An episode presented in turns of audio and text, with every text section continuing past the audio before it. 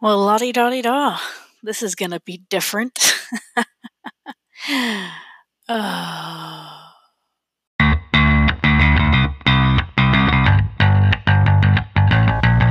So the question is this As a creative service provider, we tend to survive one gig at a time and thrive off word of mouth marketing alone.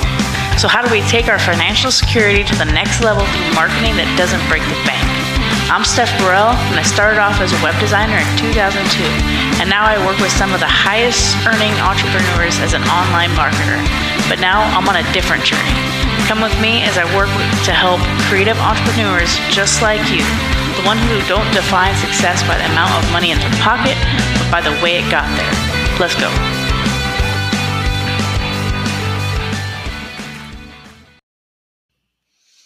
What's up, everybody? Or my mom. I don't even know how to do this, but we're just going to wing it and see how it goes. So, I've been challenged to do this this deal, so I'm going to do it. And a little bit of backstory about me. I've been doing website design and development since 2002.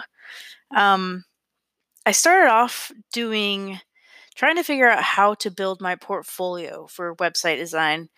And back in 2002, the market wasn't as saturated as it is now, but still getting clients and trying to find people to do websites for was pretty pretty hard. So I took it to Craigslist because, like all good things that happen, uh, Craigslist was the starting point. Um, and I went straight to the artist community forum post. And I said, Hey, is there anybody here that needs a website? All you got to do is pay for hosting, and I will build your website for you. And you'd be surprised at how many people actually did not take me up on the offer. I mean, I was I was, you know, coming up in the in the website design game, but you know, it was I was I went to school for it. I was semi good, I thought.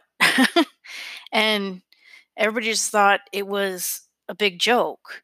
And there was about 20 or 30 people that actually took me up on the offer. I mean, I posted this thing like in every region, in every major city, in every place I thought, you know, uh, artists would just be like New York, Los Angeles, Boston, like all these different places. And so I got like 20 to 30 people. And I said, look, all you got to do is pay for the hosting. I'm not going to give you free hosting, man. Just pay for the hosting and I'll do your website. So I did these these websites for for artists and musicians and painters and um, just tons of different websites. I ended up taking it into the business space and saying, "Hey, do you have a business and you need a website? Like just trying to get anybody. But the funnest ones for me to do were the artist websites. And back in the day, like I didn't think about the marketing aspect of it. That that's not where I was at. I was trying to be a web designer. Um fast forward, geez, 2002. What year is it? 17 years later. Um, throughout my career, luckily I was able to like start charging for my websites. And it wasn't until then where obviously I started becoming successful and started deciding that, yeah, I'm worth being paid for people. You know what? I'm not going to try to sell you on something for free and you just think you're you're getting uh you're getting hosed somehow. like I'm not trying to scam you. I really just wanted to do your website for free. Um and now uh 17 years later, I'm still doing freelance website design, but I've added the marketing to it as well. So basically, what I've moved into now is doing websites with uh, CRM integration and uh, marketing automation, which essentially means, you know, there's 20 million 14 year olds that can design a website what I do is I bring in the marketing aspect of it as well. So I don't just design your website, I design a website that converts.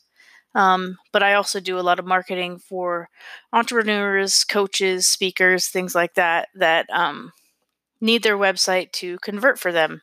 And then they need uh, automation alongside that. So if you've ever signed up for a newsletter, or if you ever downloaded something for free on the internet, that's what I do. All that follow up that comes along with it, that's basically marketing automation, and that's what I build and create. So, um, what I decided to kind of do, I've been doing this for so long. I, I needed a change. I now have a family. I have four kids. Me and my wife have uh, fostered uh, kids. We've had about eight kids go through our house now. Uh, we've adopted three, and we're adopting our last foster child. And I'm I'm just kind of tired um, of doing all this, you know, hustle and bustle. And what I really, really love doing is what I kind of started out with, which was doing stuff for free. I I have come a long way and I've learned a lot more things and I get that people think free means scam and I totally understand that. I understand that people want to be sold to. I totally get it. Um and so I'm not going to do anything for free. I'll never do anything for free again. Um, but what I can do is I can help. And I'm hoping through this podcast that um, the people that end up listening and kind of take it to heart and just take it as it comes take it as a grain of salt you know you can you can take action or you don't have to like it's totally up to you i'm not i'm not trying to pressure anything and that's why i decided to do a podcast too because there's no links to click on like there's no commercials coming up unless i decide to do one of those little sponsor deals which i might hell i might. I need to make a dollar. I got four kids to feed. I ain't trying to pressure anybody.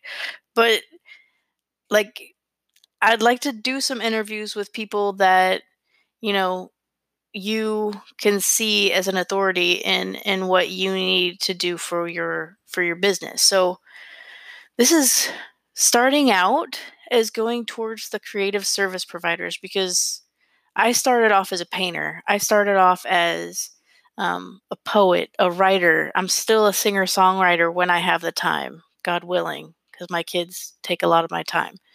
But I still feel like I'm an artist. Um, I just have a love for computers. So I kind of combine the two.